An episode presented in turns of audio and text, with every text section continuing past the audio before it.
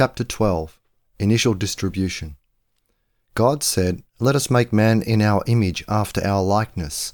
Let them have dominion over the fish of the sea, over the birds of the sky, over the livestock, over all the earth, and over every creeping thing that creeps on the earth. God created man in his own image. In his own image he created him. Male and female he created them. God blessed them and said to them, Be fruitful and multiply, fill the earth and subdue it, have dominion over the fish of the sea, over the birds of the sky, and over every living thing that moves upon the earth. God said, See, I have given you every plant yielding seed which is upon the surface of all the earth, and every tree with fruit which has seed in it. They will be food for you. To every beast of the earth, to every bird of the heavens, and to everything that creeps upon the earth, and to every creature that has the breath of life, I have given every green plant for food. It was so. Genesis 1 verses 26 to 30. Analysis I have called this declaration by God the Dominion Covenant. Mankind was not yet in existence, but these words are binding on mankind. God spoke representatively for mankind. As Creator, He had this right of representative covenantal declaration. The Dominion Covenant defines mankind. It identifies each person as made in God's image, but it also identifies unified mankind as made in God's image. This image is both unified and plural, because God is both unified and plural. Let us. This is Trinitarian theology. It is Trinitarian social theory. It is Trinitarian economic theory. God is both one and many. Mankind is both one and many. God's declaration established a hierarchy God, man, nature. Mankind, collective, is in charge of nature because people and institutions are God's agents. God blessed them and said to them, the word them is plural. Mankind represents God to nature and nature to God. This representation is both legal, trusteeship, and economic, stewardship. This passage means that all worldviews that are based on pantheism, meaning the equality of God and nature, are wrong. It also means that all forms of pantheism that place nature on an equal status with mankind are wrong. Nature is subordinate to mankind. Nature's resources therefore belong to mankind. This is a matter of delegated ownership, God is the cosmic owner of the universe because he is its creator. The Lord is the, the earth is the Lord's and its fullness, the world and all who live in it, for he has founded it upon the seas and established it upon the rivers. Matthew 21 verses 1 to 2. God delegated ownership to mankind. This ownership is governed by God's purpose for the creation, which is redemptive. Blessed be the God and Father of our Lord Jesus Christ, who has blessed us in Christ with every spiritual blessing in the heavenly places, even as he chose us in him before the foundation of the world, that we should be holy and blameless before him. In love, he predestined us for adoption to himself as sons, through Jesus Christ, according to the purpose of his will, to the praise of his glorious grace, with which he has blessed us in the beloved. Ephesians 1 verses 3 to 6, English Standard Version. In the declaration given to Adam personally, there was a law, point 3, with a negative sanction, point 4, attached. The Lord God took the man and put him into the Garden of Eden to work it and to maintain it. The Lord God commanded man, saying, From every tree in the garden you may freely eat, but from the tree of knowledge of good and evil you may not eat. For on the day that you eat from it, you will surely die. Genesis 2 verses 15 to 17. The supreme covenantal issue was obedience, point 2. God placed a legal boundary, 3, around a tree. This tree had a specific characteristic. Its fruit produced ethical knowledge. This placed ethics, point 3, at the center of the covenant, but it also placed knowledge, point 4, at the center. Knowledge in this case is the ability to render judgment. This meant the ability to declare judicially good or evil, not guilty or guilty. This meant the subjective imputation of meaning. I identified allocation as a second analytical economic category, Chapter 7. The Dominion Covenant specified the terms of the initial allocation of capital. This was the initial distribution. It was corporate, the distribution of the earth to mankind. But from the beginning, God dealt on an individual basis with Adam. First, there was grace, the distribution. Then there came law, a task. God assigned Adam a specific task, naming the animals of the garden. This is the pattern grace precedes law. But law always follows. Soon after the initial distribution came a specific responsibility. Only after that task was completed was a second distribution made by God, a wife. There was payment required, a rib. It was not a zero price distribution. This was the advent of the price system. Adam learned that there are no free wives. There are also no free lunches. After the temptation, Adam wanted additional authority. This would mean additional responsibility. He had already named the animals and his wife. He had the preliminary ability to assess meaning or function and then verbally declare the results of his imputation. But this ability did not yet include ethics. This was a missing piece of his being, he thought. He did not want to wait. He could have eaten from the tree of life, thereby ending on God's judicial terms the threat of the negative sanction of death, but he refused.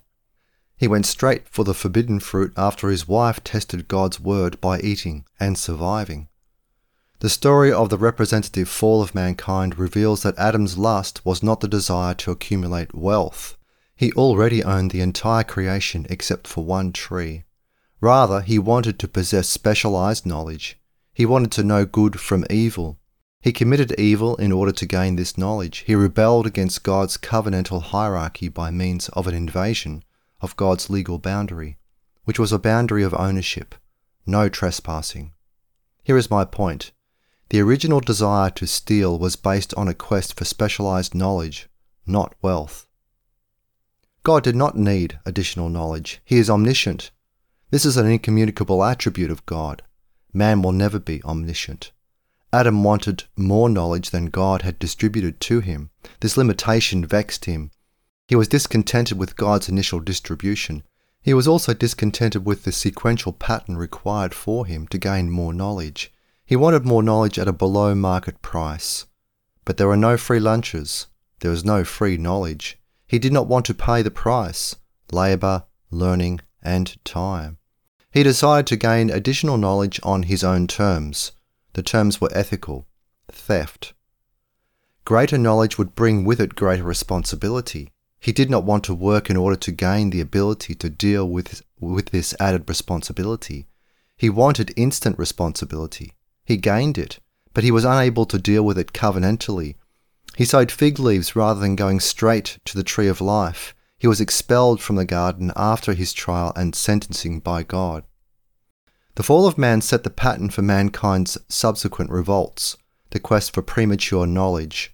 Knowledge brings power. Men want power. This power is the power to judge and then convict. Point 4.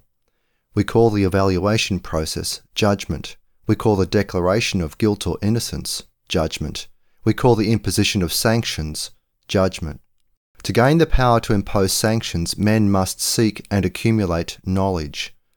Covenant keepers who wish to shape the future must gain authority by means of knowledge, which includes wisdom, decision making, they may gain wealth, but their purpose for this wealth is supposed to be accumulation of responsibility. The essence of covenant breaking man's rebellion is his discontent with God's initial distribution of wealth, but wealth of a specific kind, knowledge that leads to autonomous power.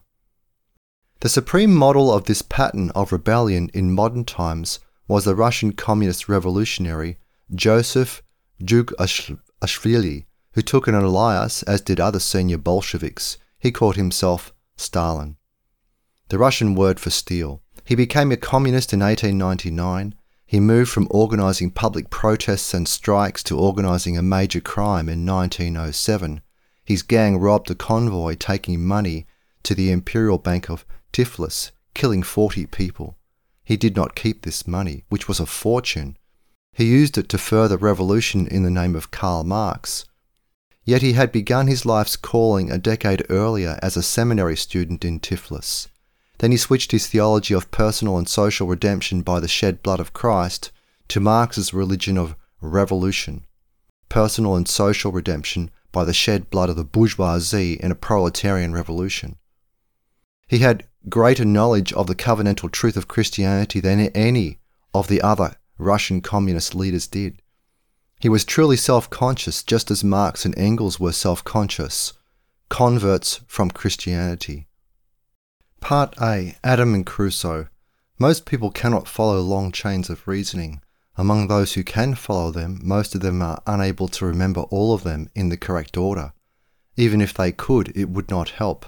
They would not persuade most listeners by means of their recitation of these chains of knowledge. Consider the 20 principles of covenantal economics, meaning 5 times 4, with three words each in chapter 2. The Bible overcomes this limitation by the use of historical stories.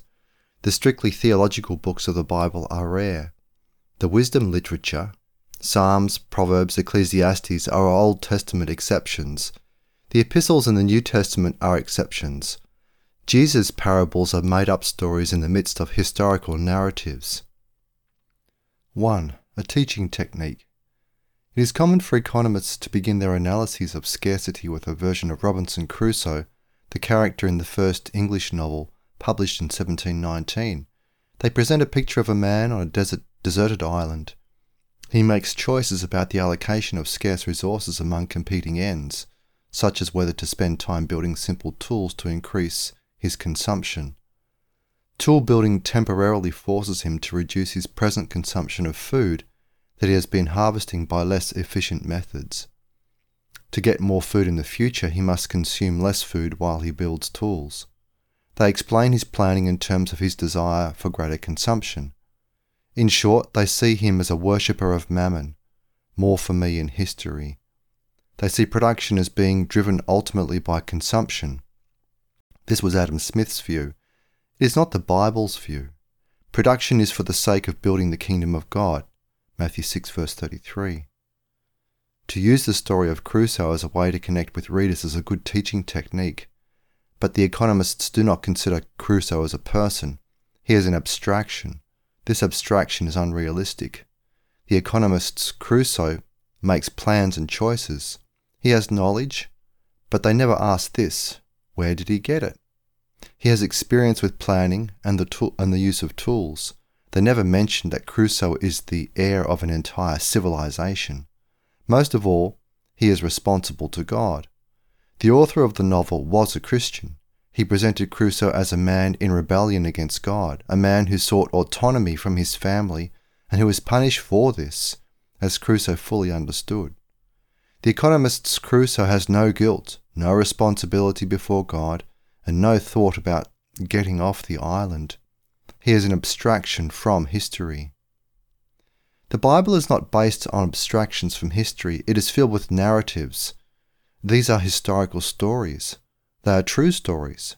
The story of stories in the Old Testament is the story of Adam's transition from grace to wrath. God wants his people to begin with this story in order to understand what we have lost and how we lost it. We are also to discipline our thoughts and our lives in terms of another story, the supreme story in the New Testament.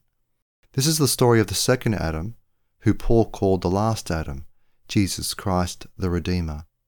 So also it is written, The first man Adam became a living soul, the last Adam became a life giving spirit. But the spiritual did not come first, but the natural, and then the spiritual. The first man is of the earth, made of dust, the second man is from heaven. Just as the one man from dust is, so also are those who are made of the dust. And as the man of heaven is, so also are those who are of heaven. Just as we have borne the image of the man of dust, we will also bear the image of the man of heaven. 1 Corinthians 15 verses 45 to 49. This is the story of the transition from wrath back to grace. The grace is judicial and historical. It has three aspects definitive, imputed, progressive, developed, and final, consummated. For covenant keepers, there will be covenantal continuity from the final judgment into eternity. Mankind's accumulated capital will become the church's inheritance in the new heaven and the new earth. History, therefore, has meaning. This meaning has to do with progress, extending the dominion covenant. It is the restoration of the world we have lost, not just the pre fall garden, but the world that sinless mankind would have built. That lost world was the economic cost of sin, individually and corporately. The economic aim of Christ's redemption, his buying back, is the restoration of something economically comparable to that lost world. To argue otherwise is to argue implicitly that Satan's plan will be successful in thwarting the fulfillment of the redemption phase of the Dominion Covenant. This is an implicit argument that Christ's redemption, definitive, progressive, and final, is not comprehensive. But it is. 2. The grace of knowledge. The basis of this extension of the Dominion Covenant is grace, a gift of God to those who do not merit it this grace involves a world transforming increase in knowledge. This pattern began in the garden, where there was an increase of knowledge. Adam named the animals. He learned. This was technical knowledge. This was not the primary form of knowledge in the garden, nor is it today. The primary form of knowledge is ethical, the knowledge of good and evil. The serpent did not lie about the fact that they would become as God, knowing good and evil. Rather, he lied about the cost of obtaining these facts through Satan's way by committing an act of theft. You will surely not die. Genesis 3, verse 4b. Adam and Eve did not become God, but they became as God, or like God. They learned firsthand about good and evil, just as the servant, serpent promised. They took this knowledge with them from the garden. They transmitted this knowledge to their heirs, who are also learning about good and evil. This is why economic theory is not ethically neutral, value free. Nothing that man knows is ethically neutral. Here I continue the economist's tradition of explaining the workings of the economy by beginning with the man alone in an unfamiliar setting. But unlike Crusoe, Adam was a man with no experience, yet he had knowledge. He had received it as a created being in God's image. More importantly, he received knowledge directly from God through verbal revelation. This was God's grace to Adam. And shortly after grace came law. His knowledge made him responsible to a degree that Eve was not, since God did not speak to her face to face. God gave Adam the whole world except for one tree. This was grace. But the greatest grace that God showed to Adam was his verbal revelation, God's verbal revelation is the supreme tool of dominion, not technical knowledge. This knowledge was encapsulated in this statement The Lord God commanded the man, saying, From every tree in the garden you may freely eat, but from the tree of the knowledge of good and evil you may not eat. For on the day that you eat from it, you will surely die. Genesis 2 verses 16 to 17. This was an ethical command. Specifically, it was a command against theft. Had they obeyed it, this would have made Adam and his heirs rich. It would have enabled them to make the earth fruitful beyond anything conceivable by Adam. But they did not obey it. They learned the hard way about God's negative sanctions. The garden was part of the world we have lost, the initial distribution. But we have also lost the world that would have developed outside of the garden in sin free history the preeminent social question in the post fall world is this Is there a guide by which humanity can build the post garden world, the world that could have been but never was? The answer is the same as it was in the garden God's verbal revelation. Paul wrote this So faith comes from hearing, and hearing by the word of Christ, Romans 10, verse 17. There is a supreme economic principle undergirding this restoration you must not steal, Exodus 20, verse 15. That was the supreme economic rule in the garden. My exposition here explains why Christian economics is covenantally different from non Christian economics. This is why its analytical categories have a different structure and emphasis. This is why it starts with ownership, a judicial category, not scarcity, an economic category. Part B ownership and responsibility. Because the forbidden tree had to do with ethical knowledge, a Christian economist should place ethics at the center of economic analysis. In Chapter 3, I argued against humanistic economists' assertions of value free economic theory. nothing is value free, including economic theory. Economists, beginning with mercantilists of the late 1600s, have insisted on this presupposition value free economics.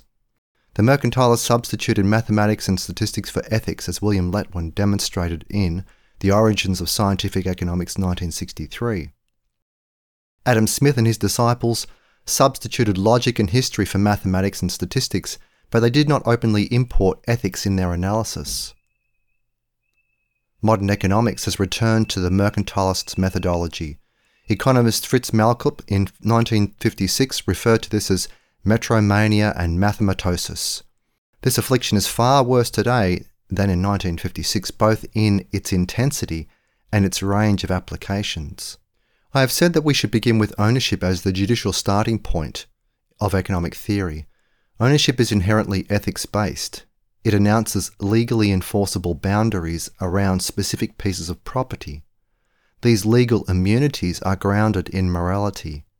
Legally rightful ownership is morally rightful ownership. Ownership is not limited to physical assets. Economists sometimes refer to ownership as a bundle of legal rights. It involves the right of control over designated resources in designated ways. It is above all the legal right of exclusion. This is a legally transferable right. Every judicial declaration has an ethical foundation. Christian economics begins with God's legal declaration you must not steal. The correct judicial starting point, ownership, has five analytical components God's redemptive purpose, man's allocation responsibilities, ethics, historical sanctions, and a transfer of ownership to designated heirs. This is an analytical package. It is covenantal. Point 2 rests on this analytical principle responsibility. Man's ownership is not autonomous, it is also not value free. It rests on ethics. I am arguing that the economic concept of ownership cannot accurately be separated analytically from man's legal responsibility, trusteeship. I am also arguing that trusteeship carries with it an economic category, stewardship. The legal category is superior to the economic category. This is why in all Christian economic theory there must be a theory of non market civil government above the market process. Civil government is covenantal. God established it to protect owners from unlawful invasions. Ownership always implies a legal right of exclusion. This goes back to the forbidden tree. Adam and Eve were judicially excluded by God. This was an aspect of the covenant's hierarchy. Point 2. They invaded the lawful boundary of God's tree. They rebelled against a legitimate hierarchy of authority. God imposed negative sanctions. Genesis chapter 3. These were sanctions from outside the market order. Adam and Eve were legally responsible for their actions. They were subject to a hierarchical system of sanctions. So was nature. Cursed is the ground because of you. Genesis 3, verse 17b. Paul wrote, For the creation was subjected to futility, not of its own will, but because of him who subjected it, in the certain hope that the creation itself will be delivered from slavery to decay and that it will be brought into the freedom of the glory of the children of God. For we know that the whole creation grows and labours in pain together until now. Romans 8 verses 20 to 22. Analytically speaking, any attempt to separate ownership from personal responsibility is an implicit assertion of man's autonomy. Ownership in the biblical framework is inseparably connected to responsibility. Part C Delegated Ownership this section is long. It covers a lot of material. The material has significant implications for economic theory. It also has significant implications for political theory. I cover 10 topics ownership, knowledge, responsibility, capital, specialization, opportunities, cooperation, and competition, pricing, profitability, and inheritance. 1. Ownership.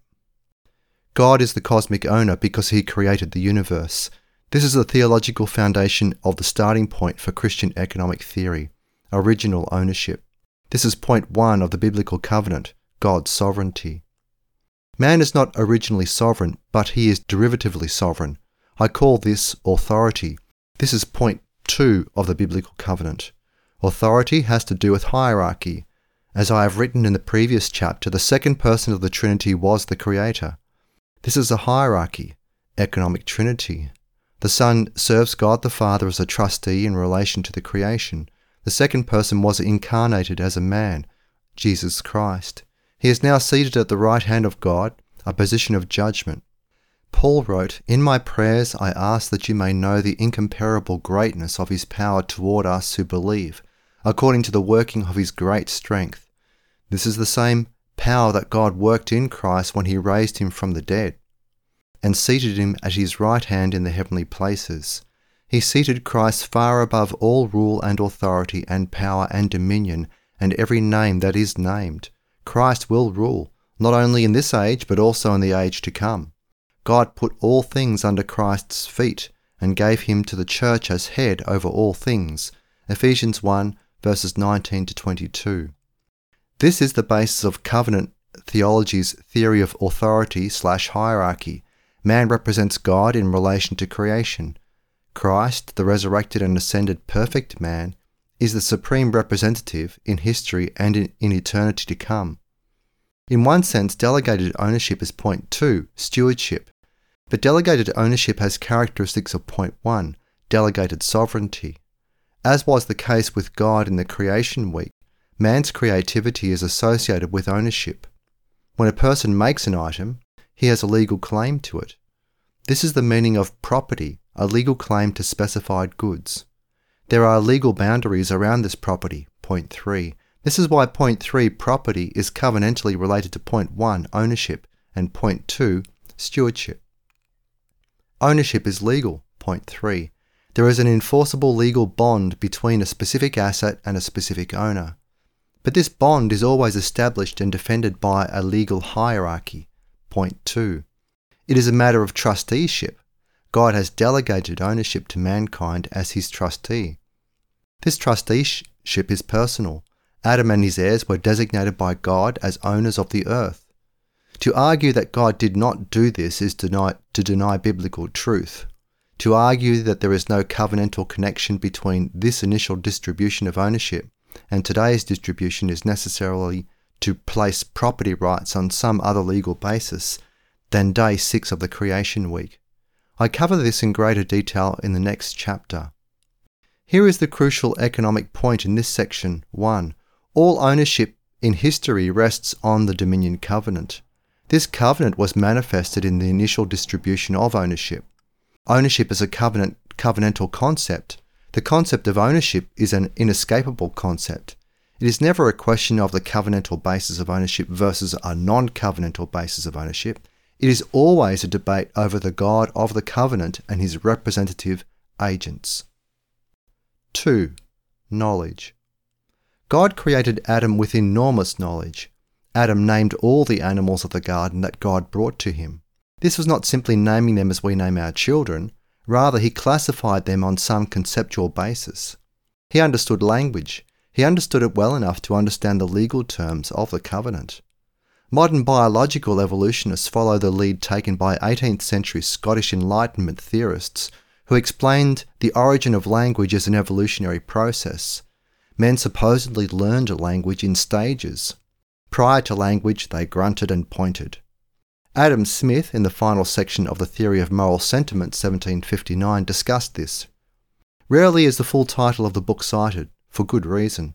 The Theory of Moral Sentiments, or An Essay Towards an Analysis of the Principles by which Men Naturally Judge Concerning the Conduct and Character, first of their neighbours and afterwards of themselves, to which is added a dissertation on the origins of languages. In the first paragraph of the final chapter, Smith wrote this Two savages who had never been taught to speak but had been bred up remote from the societies of men would naturally begin to form the language that language by which they would endeavour to make their mutual wants intelligible to each other by uttering certain sounds whenever they meant to denote certain objects. The argument is preposterous. The social division of labour requires a complex language. This is the social message of the biblical story of the Tower of Babel in Genesis 11. Mankind would not have survived apart from the social division of labour. This is the familiar chicken or egg argument which came first, It is answered in Genesis 1. Adam was tempted by the lure of prohibited knowledge, violating the judicial boundaries of the tree of knowledge of good and evil. He possessed all other earthly assets, so they were not, were not matters of temptation. Man's lack of knowledge was the key element in the temptation. Adam wanted special knowledge that God possessed. He wanted it immediately. This knowledge was associated with rendering judgment, power. We are told that knowledge is the way to wealth. Through wisdom, a house is built, and by understanding, it is established. By knowledge, the rooms are filled with all precious and pleasant riches. Proverbs 24, verses 3 to 4. Modern man has learned that accurate knowledge is the most valuable scarce resource. With this, man can gain both power and wealth. The capital markets are primarily markets for the purchase and sale of knowledge. These markets are manifested by money prices. A price is the objective outcome of competing bids for ownership, which in turn are based on competing knowledge. If an entrepreneur knows the price of any marketable resource in advance, he can get rich. He may not bother to take delivery of the resource. He can make his fortune in the commodity futures market, a market legally tied to commodities but in fact tied to the ownership of money. Almost no one takes delivery of the commodity that he buys with an ownership contract, which is what a futures contract is. He instead sells his ownership and collects money. In entering into a contractual arrangement, he is interested only in gaining ownership in, of more money, not the ownership of a specific quantity of a sp- specific commodity. Accurate knowledge is his key to making money, not using the commodity in a production process. The primary social benefit of the commodity futures markets is not the allocation of physical property. Rather, it is the benefit of gaining access free of charge to knowledge regarding the correct prices of these commodities, as determined by experts in pricing who buy and sell the contracts for physical goods. This is the greatest social benefit of capital markets. Individuals take on the uncertainty of specific ownership for the sake of personal profit. Society gets the benefit of their expert knowledge at close to zero cost simply by monitoring these widely reported transaction prices. Private ownership and private property or loss convey great social benefits at close to zero cost. This is another example of the harmony between individual self interest and public interest. This harmony was what Adam Smith argued for in The Wealth of Nations. 3. Responsibility. Legal responsibility is established by ownership. Legal title conveys legal responsibility. The ownership of knowledge is central to legal responsibility. God held Adam more responsible for sin than Eve was. Adam had greater knowledge. God had told him face to face about the forbidden tree. God did not speak directly to Eve. She was more easily deceived. Paul wrote, Adam was not deceived, but the woman was deceived and became a transgressor. 1 Timothy 2 verse 14. Similarly, the case law in Exodus regarding the ownership of a dangerous animal rests on this idea. Ownership of an animal establishes the presumption of specialized knowledge about its behavior. If an ox gores a man or a woman to death, the ox must surely be stoned and its flesh must not be eaten, but the ox's owner must be acquitted of guilt. But if the ox had a habit of goring in the past, and its owner was warned but did not keep it in, and the ox has killed a man or a woman, that ox must be stoned and its owner must also be put to death. If a payment is required for his life, he must pay whatever he is required to pay. Exodus 21 verses 28 to 30. Ownership establishes a judicial link between knowledge and responsibility. The biblically required system of private ownership is God's means of establishing legal responsibility and therefore justice. This is why the correct starting point of a philosophical defense of the free market system of private property is found in Genesis chapters 1 to 3. This is the trustee aspect of ownership. God held, held Adam responsible for violating the tree. This was a matter of self government. But Adam was also required to defend it from Eve.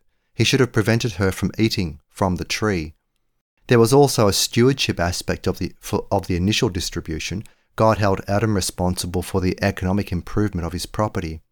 The Lord God took the man and put him in the Garden of Eden to work it and to maintain it. Genesis 2, verse 15. There was no escape from this responsibility. It was based on Adam's ownership. This was not changed by the fall. 4. Capital. The earth was perfect, but it was undeveloped. This was also true of Adam. It would take time and labour for Adam to develop both the land and his wisdom. Time was required for capital development. This was not changed by the fall. Adam had, had enormous wealth, the whole earth minus one tree. The Lord God commanded the man, man, saying, From every tree in the garden you may freely eat. Genesis 2, verse 16. God placed no legal barriers around assets outside of the garden. The trees inside the garden were consumption goods. Nevertheless, Adam also was also told to work the land. This meant that he had to improve it. He had to apply labor to it. He also had to apply knowledge in order to apply physical labor in the right proportions. There also had to be a sequence of improvement first, second, third. God established this model in the creation week. This was a rejection of magic, stones into instant bread. Matthew 4, verse 3. Time is an inescapable component of capital development. Adam had natural resources, land. He also had the ability to labour. Raw materials are worth nothing in the market unless they can be put to production, productive use as determined by future imputations of paying customers. It takes knowledge to put raw materials to productive use. Accurate knowledge of markets is more profitable than accurate technical knowledge of the resources. This form of knowledge is far more scarce than most assets are and most engineering knowledge is. You may own land with gold in it, but until you discover the gold, the market value of the land will not reflect this. Knowledge about gold mining is worth much less than the knowledge of where the gold is. This economic analysis is the basis of Jesus' parable of the field. The kingdom of heaven is like a treasure hidden in a field. A man found it and hid it. In his joy, he goes, sells everything he possesses, and buys that field. Matthew 13, verse 44. Land is a resource. Labour is a resource. Together they produce capital, tools of production. Capital is best defined as the product of land plus labour over time. Land means natural resources. Labour means physical labour and mental labour. Time means temporal sequence first, second, third. 5. Specialization. Adam had land in abundance, but he had very little labour time, no more than 24 hours a day. To complete his dominion assignment, he needed someone to help him with his labour. The man gave names to all the livestock, to all the birds of the sky, and to every beast of the, of the field, but for the man himself there was found no helper suitable for him. Genesis 2, verse 20. God gave him a helper, but Adam had to pay for her, a rib verse 21. He did not know this in advance. It was not his choice. He did not negotiate with God regarding the price. Men have humorous stories about how Adam bargained with God for the woman he received. I suspect that women have different stories. I have not heard any, however. The division of labour was implied by the terms of the covenant. God blessed them and said to them, Be fruitful and multiply, fill the earth and subdue it have dominion over the fish of the sea, over the birds of the sky, and over every living thing that moves upon the earth. Genesis 1 verse 28. Mankind had to multiply in order to complete this task. The following assessment is not the result of the fall. Two people work better than one. Together they can earn a good pay for their labour. For if one falls, the other can lift up his friend. However, sorrow follows the one who is alone when he falls if there is no one to lift him up. Ecclesiastes 4, verses 9 to 10. The division of labour between husbands and wives is the correct starting point for any biblical discussion of labour specialisation. Adam Smith's famous example of the pin makers has been quoted ever since 1776, but from an analytical standpoint, the story of Adam and Eve is better. The separate tasks appropriate to each were biologically determined. These were fundamental. The social forms of labour reflect this today. As greater capital has come into existence, this biological specialisation has become less distinctive.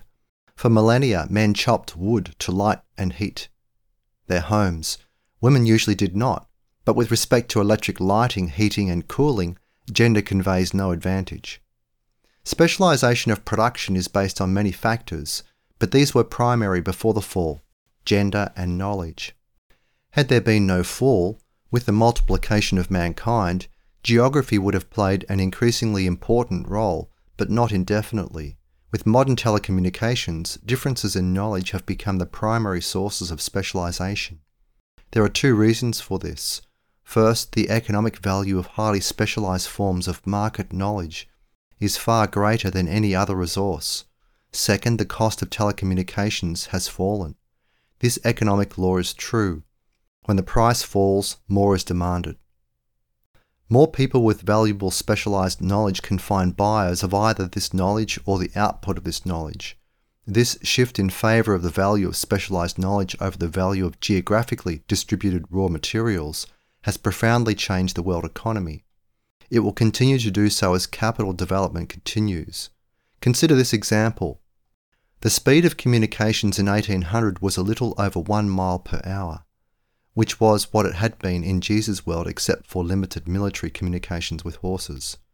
This speed increased with the development of trains after 1830. Then came the first commercial telegraph in 1844, which increased the speed of transmission to 186,000 miles a second, minus the telegrapher's delays. Where a person lived along this line of transmission made a big difference in the value of his land. Note, men had no biological advantage in telegraphy. They surely have no advantage today in telecommunications. For the fulfillment of the Dominion Covenant, pre fall mankind had to find ways to help each other. This required the specialization that furthered the division of labour. The fall did not change this. 6. Opportunities. Economic opportunities are opportunities for service, to God mainly, but by way of service to others, people we trade with, people who employ us, and people under our administration. Unique opportunities for profit are perceived by people who have unique information and also the capital and courage to turn this information into profits. These people are called entrepreneurs. We are all entrepreneurs. We all make forecasts. We all make plans and take steps to make ourselves better off when the future arrives. But there are specialists in forecasting. From the perspective of making money, the most valuable information that someone can possess is accurate information about future prices. All market based opportunities contain information about prices. There were no prices in the garden. There was no market within the family. This made the family a non market institution. Adam and Eve did not make money bids as a way to allocate their personal responsibilities. But over time, the population would have grown information would have become far more specialized and far less based on face to face communications and negotiating. This is why market based money prices would have arisen. Men are not omniscient. The discovery and development of exchange of ownership outside of the family would have arisen. It does not arise in a family. Why not? Because husbands and wives cannot legally sell their sexual services to outsiders. Families are not market based institutions. Market exchanges between nuclear families would have arisen because of the economic benefits of specialization. People take advantage of economic opportunities by exchanging ownership. They assess the value of these future opportunities differently. One man's opportunity to another is another man's opportunity to sell. Each is a buyer of opportunities and each is a seller. Traditionally, we call a seller of, the, of money the buyer. We call a buyer of money the seller. But exchange is always two way. It is an exchange of legal ownership. This is how we exploit opportunities, which is another way of saying take advantage of better ways to serve. We purchase the legal right to serve. We may serve ourselves, we may serve others, we may serve God, we may serve mammon, but we must serve. Service is inherent in the Dominion Covenant. Therefore, opportunities to serve are inherent in the Dominion Covenant. Seeking profitable opportunities for service is how we seek to increase our wealth. This is the basis of market exchange. As Smith wrote, and I quote, Whoever offers to another a bargain of any kind proposes to do this Give me that which I want, and you shall have this which you want, is the meaning of every such offer, and it is in this manner that we obtain from one another the far greater part of those good offices which we stand in need of. It is not from the benevolence of the butcher, the brewer, or the baker that we expect our dinner, but from their regard to their own interest. We address ourselves not to their humanity but to their self love, and never talk to them of their own necessities but of their advantages. Put differently, do I have a deal for you? 7. Cooperation and competition. Adam needed a wife. Without a wife, he would have been less efficient in completing his tasks. He had too much work to do. He had to administer a large garden. A huge world lay outside the garden. Alone, he could not increase the value of natural resources as efficiently as if he had a wife and children. The value of additional labour was high in comparison to the value of addition, additional natural resources. There was not much labour available and way too many natural resources for Adam to develop. He needed cooperation. This did not mean that there would be no competition in his life.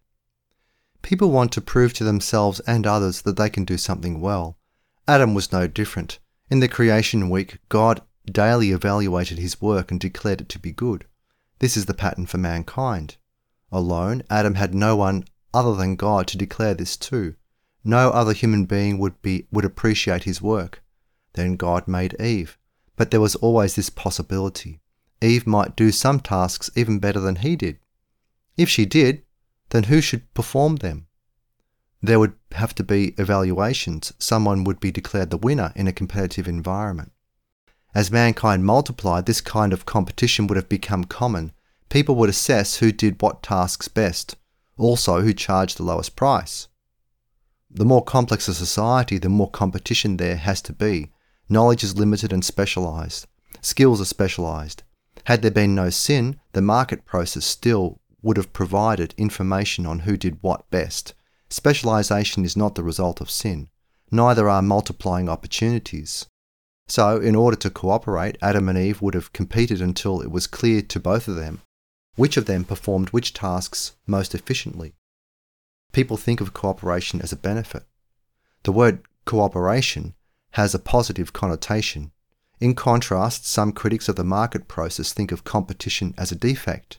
But to cooperate, we must also compete in a developed market order, sellers compete against sellers, buyers compete against buyers.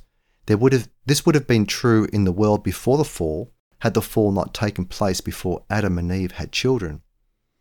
In a world marked by the division of labour and specialisation of both production and consumption, there cannot be cooperation without competition.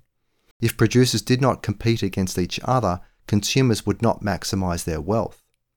We all seek for bargains. Competing producers are the people who make bargains available. This arrangement was not the result of man's fall. 8. Pricing. Pricing is an aspect of finitude. It existed before the fall. There was a price that Adam paid for Eve, a rib. He did not get something for nothing. This should warn us that the formation of prices is not the product of sin. To take advantage of any opportunity, a buyer asks, What is the price? Without knowledge of prices, people could not make wise exchanges. To get a wife and to lose a rib was a benefit for Adam. Adam did not make this choice, God did. But the fact that he lost something in, in order to get what he needed was evidence of the nature of reality in a finite world. There are no free wives, there are no free lunches. To obtain ownership, temporary or permanent, we must surrender something of value to the person who owns what we want. Adam wanted to be able to make choices on his own. Making choices is the essence of freedom. It is also the essence of adulthood. God had him name the animals that God brought to him. Are we to imagine that Adam wanted to be treated as an inexperienced amateur in every area of his life for the rest of his life? There would be no dominion. There would be only servitude. Mature men do not like servitude. The more creative they are, the more they want greater independence. They want to demonstrate their expertise. The model for this is the creation week. The second person of the Trinity was the Creator. He was under the Father's authority, but he was not a slave. He made his own decisions. Prior to the fall, prices would have provided mankind with valuable information on how they could achieve their individual tasks. Should I do this or that? Should I buy this or that? Or nothing at all? To determine the correct answer, they first needed to get this question answered. At what price? For economists, this is the supreme analytical question. The fall has not changed this. 9. Profitability. Adam was not omniscient. As his decision to eat the forbidden fruit proves. He did not know the future perfectly. He had to decide which forecaster was reliable, God or the serpent. God promised a loss if he disobeyed, death.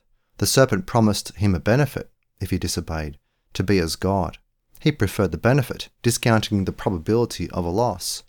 To improve the world, Adam had to do something. He could not remain a pure consumer. He was human, and the Dominion Covenant defines humanity. There are blessings of consumption. God said, See, I have given you every plant yielding seed which is upon the surface of all the earth, and every tree with fruit which has seed in it. They will be food to you. Genesis 1 verse 29. But there are also responsibilities of administration. God blessed them and said to them, Be fruitful and multiply, fill the earth and subdue it, have dominion over the fish of the sea, over the birds of the sky, and over every living thing that moves upon the earth. Verse 28. Dominion is not automatic, it requires active administration. Adam had to invest. How? By saving. He had to do without forfeited time, forfeited leisure, and forfeited assets. Adam's goal in life was not pure consumption. He could have settled for that, but he would have had to forfeit the, fu- the positive feeling that success in an uncertain venture brings. God pronounced his work good day by day in week one. His assessment was positive. To make it, his work had to match his plan. His plan had to match his priorities. To achieve such consistency was good. Adam had the correct model of his life of production. He had God's verbal revelation to him regarding the creation week. I assume that this revelation was verbal. He had not been there to see it and hear it. 10. Inheritance. God announced their responsibility to multiply. This means that they would have to transfer the ownership of parcels of the world to their descendants. Their descendants also had to fulfill the dominion covenant. They had to use plans, raw materials, capital, and labour. They also had to invest time. They had to decide time used to produce versus time used to consume. They could not do both. This meant that there had to be individual sequences over time. There had to be multiplication. To avoid decreasing per capita wealth, humanity would have had to increase per capita productivity. This requires saving, not spending on consumption, and investment, spending on production. Parents would have had to train their children. This is always a capital investment. It requires saving. The fall has not changed this. The fall has brought frustration and disappointment to this process of transferring ownership, but the requirement has not changed. Dominion before the fall required population growth.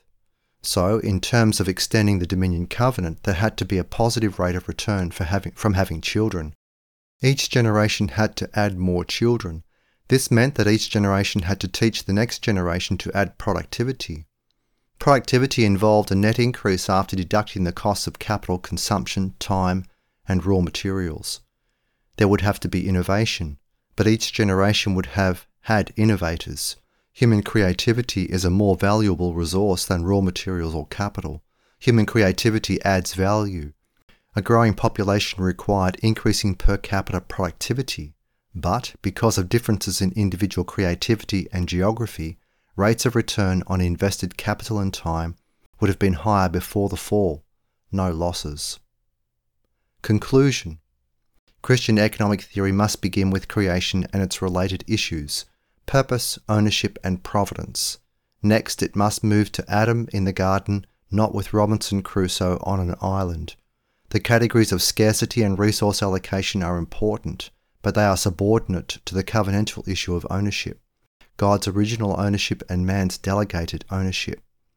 Christian economic theory must extend its analysis beyond family ownership to the wider range of ownership and responsibility as these inescapably related concepts apply in the market organized social division of labour. The concept of ownership in a market society is inescapably related to the concept of disownership. The legal right to sell property and, and thereby transfer legal responsibility is the crucial legal aspect of the market process. Without the right to sell property, the market's self contained and self enforced endogenous sanctions of profit and loss would not govern the market process. economic theory would lose its status as a science. It would become no more rigorous than sociology, a cruel fate in the eyes of economists. The right to disown property and therefore the right to transfer legal responsibility does not apply well inside the legal boundaries of the covenantal institutions of the family, the church, and the state. This is why the categories of market analysis do not apply well to families, churches, and civil governments. I have covered this issue in detail in the covenantal structure of Christian economics. God's initial distribution of wealth is the starting point, both conceptually and historically, of the theory of market exchange. The dominion covenant still applies in the post fall world. There is covenantal continuity, pre fall and post fall. This means that there is both ethical continuity and legal continuity. The heart of this continuity is God's prohibition of theft, Exodus 20, verse 15. The Decalogue is both moral and legal. Because of the covenantal and historical continuity regarding the initial distribution and distribution today, I must discuss the issue of the legality and morality of distribution and redistribution today. I do this in the next chapter.